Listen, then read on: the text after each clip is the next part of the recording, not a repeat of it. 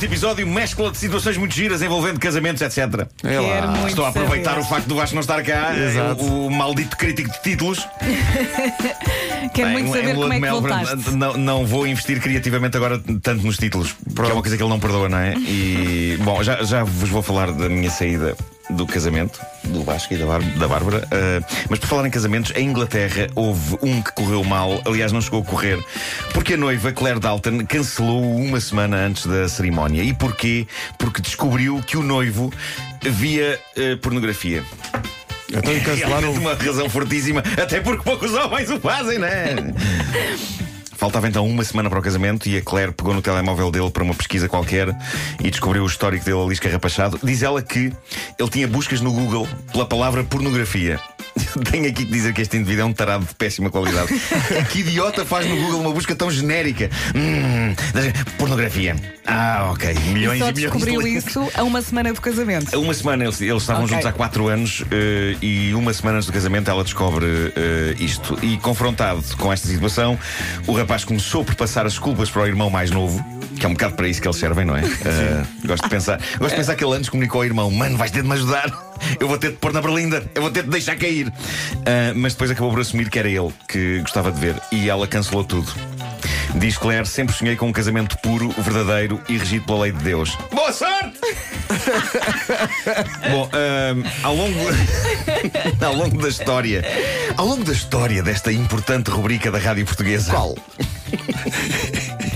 Várias têm sido as notícias sobre ah, pessoas que introduzem coisas de valor na parte do corpo onde o sol não brilha, não é? Ainda não há muito tempo falámos de Da mais um vara? tipo que. Da- do senhor da vara? de- não, o que tentou traficar sete barras de ouro. Ah, sim, sim, pois sim, foi, sim. pois foi, precisamente pois no foi. rabo. Muito aconchegadinhas. Ah, esta notícia acaba por ser refrescante, pois é uma história do mundo do crime e que envolve um criminoso com coisas escondidas aí. Mas há aqui um twist. Isto passou-se no Tennessee, na América. Um homem, Robert Mitchell, 29 anos, foi mandado parar pela polícia por estar em excesso de velocidade. A polícia foi atrás dele ah, a mandá-lo parar. Ele lá se rendeu. Dentro do carro, a polícia descobriu alguma droga, mas nada que fizesse crer que estava ali perante um traficante. Eram claramente coisas para uso pessoal, uma pequena quantidade de erva e um comprimido de Viagra. Viagra aos 29 anos, há vidas tristes.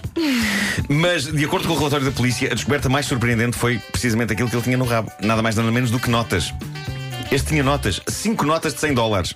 Fraquinho, tendo em conta que há pessoas que conseguem guardar barras de ouro, não é? amor de Deus. Sim, isso é- sim. Mas não é só isto, 5 notas de 100 dólares que a polícia rapidamente percebeu que eram todas falsas.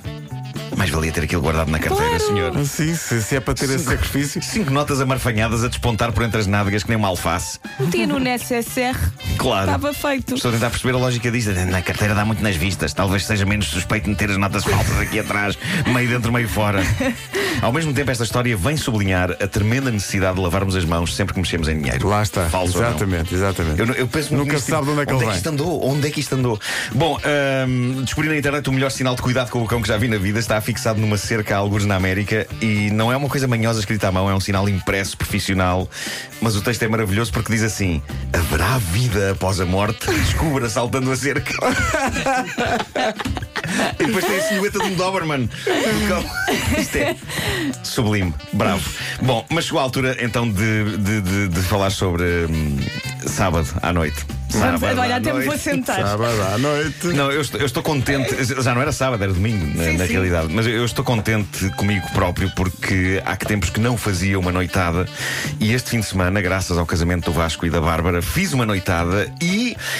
Aguentei heroicamente acordado, eh, apesar deste horário que nós temos, destruir qualquer live de uma vida noturna que eh, qualquer um de nós ambicione ter. Exato. Sobretudo na proveta idade dos 47. Ahm, mas pronto, co- como eu sou um indivíduo responsável e tinha de ir de carro para casa, bebi dentro dos limites legais, mas tenho de confessar, eu fiz o percurso Costa da Caparica Parede, absolutamente bêbado, mas de sono. De sono. Então tive de ir com as janelas abertas a ouvir música eletrónica de dança. Ah, mas ainda assim. Tu?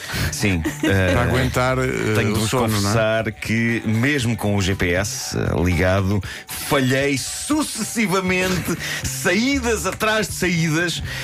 E acabei a dar três voltas naquelas malditas rotundas gigantes que há em Almada e que- rotundas que são dentro de rotundas e de. Ahm, e por isso quero aqui pedir desculpa às pessoas que na madrugada de sábado para domingo viram um indivíduo a conduzir com as janelas abertas, bombando música de dança muito alto e a gritar toda a espécie de palavrões horríveis. Houve uma altura em que eu temi que ficasse aprisionado para todo o sempre naquelas rotundas da Almada. Mas espera aí, espera aí, tu. Espera. Eu primeiro falhei uma saída que. Tu sei- mas Havia uma aí, saída que dizia mas- Lisboa e outra que dizia Setúbal. E eu, é que foste "Oh, para Setúbal?" Setúbal, Não, não, foi, foi por pura Ainda é distração de sono. para casa. Foi por pura distração de sono. Pura distração de sono. Porquê que escolheste E depois, quando, quando fui para essa saída de Setúbal, ah, percebi que havia uma, uma saída que dizia Almada e eu, é já para aqui. É já para aqui. Ah, e então o que aconteceu foi que. Andaste por caminhos de cabra? Eu Só faltou isso. dei três voltas naquelas rotundas. Eu estava sempre a ir parar ao mesmo sítio. Tipo, de- saía da rotunda e depois havia uma saída que dizia Lisboa e outra que dizia outra coisa qualquer, e eu para a outra que dizia uma coisa qualquer. Ahm, Era muito tarde, era muito tarde. E por isso, eh, Era tão tarde que já era cedo. Quero pedir desculpa às, às- para já às rotundas, elas próprias, Pois, eh, não por, aquilo, por aquilo que eu exclamei eh, sobre elas. Quero pedir desculpa eh, por todas as coisas que eu proferi às três e tal da madrugada dentro do carro. Quero Eu acho que ia quero- dormir para a Almada fora. eu quero pedir, quero pedir desculpa à cidade de Almada, ao município de Almada. Quero pedir desculpa à Câmara Municipal de Almada e aos seus autarcas. Quero pedir desculpa aos habitantes de Almada, eles próprios. Eh, eu estava com muito e aos que sono. estavam a dormir a com essa muito hora. sono. E lembro-me da dada altura estar a gritar ao ritmo da música que estava a ouvir: Quero ir para a cama, quero ir para a cama, quero ir para a cama. Foi terrível, terrível. Eh, eu sonhava com a minha cama. Mas o que Eh, vale é que depois no domingo dormiste o dia inteiro, não foi? Não, não por- de facto, eh, eu tinha o meu filho eh, lá em casa e, portanto, perto das. Vai, deitei-me para aí às quatro. Eu devo ter adormecido para aí às quatro e meia, se calhar, e, e para aí às nove, oito e quarenta e cinco, nove, já não sei. Eu não sei eh, como é que o carro não virou sozinho quando acordei. foste para Setúbal. Pois não sei, não sei. Sei, sei que às, às nove da manhã, pouco tempo depois de me ter deitado, portanto, acordei com o meu filho a dizer: Vou fazer cocó. E eu não tens de me informar, faz, faz. eh. Bom, mas foi, foi terrível. E pelo simples não, eh, a próxima pessoa desta equipa que casar, Vera, Não, é que agora é uma pressão muito grande. faz numa zona mais acessível. Há espaços magníficos na zona de Cascais. Não, não, e será às nove da manhã. Pronto. Eh, pensa, Fa- faz- pensa, fa- olha, que é faz- para faz começarmos a dançar ao meio-dia. pensa na tua felicidade, mas também na minha. Faz do passeio marítimo de Algés, que é em frente a casa. Eu faço aí em casa. Pronto, faz Pronto, aí. está ótimo, está Tá ótimo. bom, é pá, tá Eh, bom. pen- Pensa na tua felicidade, mas também na minha às quatro da manhã. É pá, Tá. sim. Que aventura. Mas dançámos a bom dançar, Foi muito giro, foi muito giro. Não, eu na verdade fiquei eh, sentado com, com o Ricardo Aruz Pereira. parecíamos A olhar dois, para os outros. Parecíamos dois ido- vieram dizer-nos: vocês parecem os velhos dos marretas. Está- estamos só a, a dizer coisas parvas e a, e a recordar memórias do passado. Deixa-me e só mandar um beijinho para o Diogo Beja. Não sei se ele nos está a ouvir, mas foi um dos reis Está, da pista. está a ouvir, mas num volume muito baixo. De repente apareceu uma senhora a, a- quase a ordenar-nos, não, não, não sei quem era, mas a, a- a ordenar-nos que nós fosséssos para a pista de dança dançar. Há sempre alguém nos casamentos que, quando vê duas pessoas sentadas, independentemente dessas duas pessoas estarem felizes sentadas, a, a exigir que elas se vão divertir como essa pessoa acha que as pessoas têm que se divertir. E então houve, houve uma senhora que nos puxou para, a- para a pista de dança, eh, mas depois desistiu logo. Porque nós somos Eu muito. imagino o vosso artista olhar para ela. Ah, não.